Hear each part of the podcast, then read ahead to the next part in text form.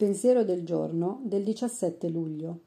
Il mio inventario scritto deve essere completo e risalire ai miei primi ricordi, perché è lì che si trova la radice dei miei problemi.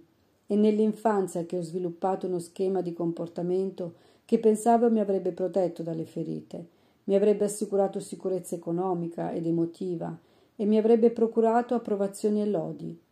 Il quarto passo ridimensiona l'ego per arrivare a questo passo devo ammettere di non essere in grado di ottenere la pace mentale e la stabilità emotiva applicando i miei vecchi schemi di comportamento e di pensiero. Meditazione del giorno.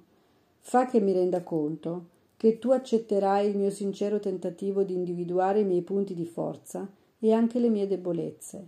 Oggi ricorderò non sono obbligata a fare le cose perfettamente per avere l'approvazione di Dio.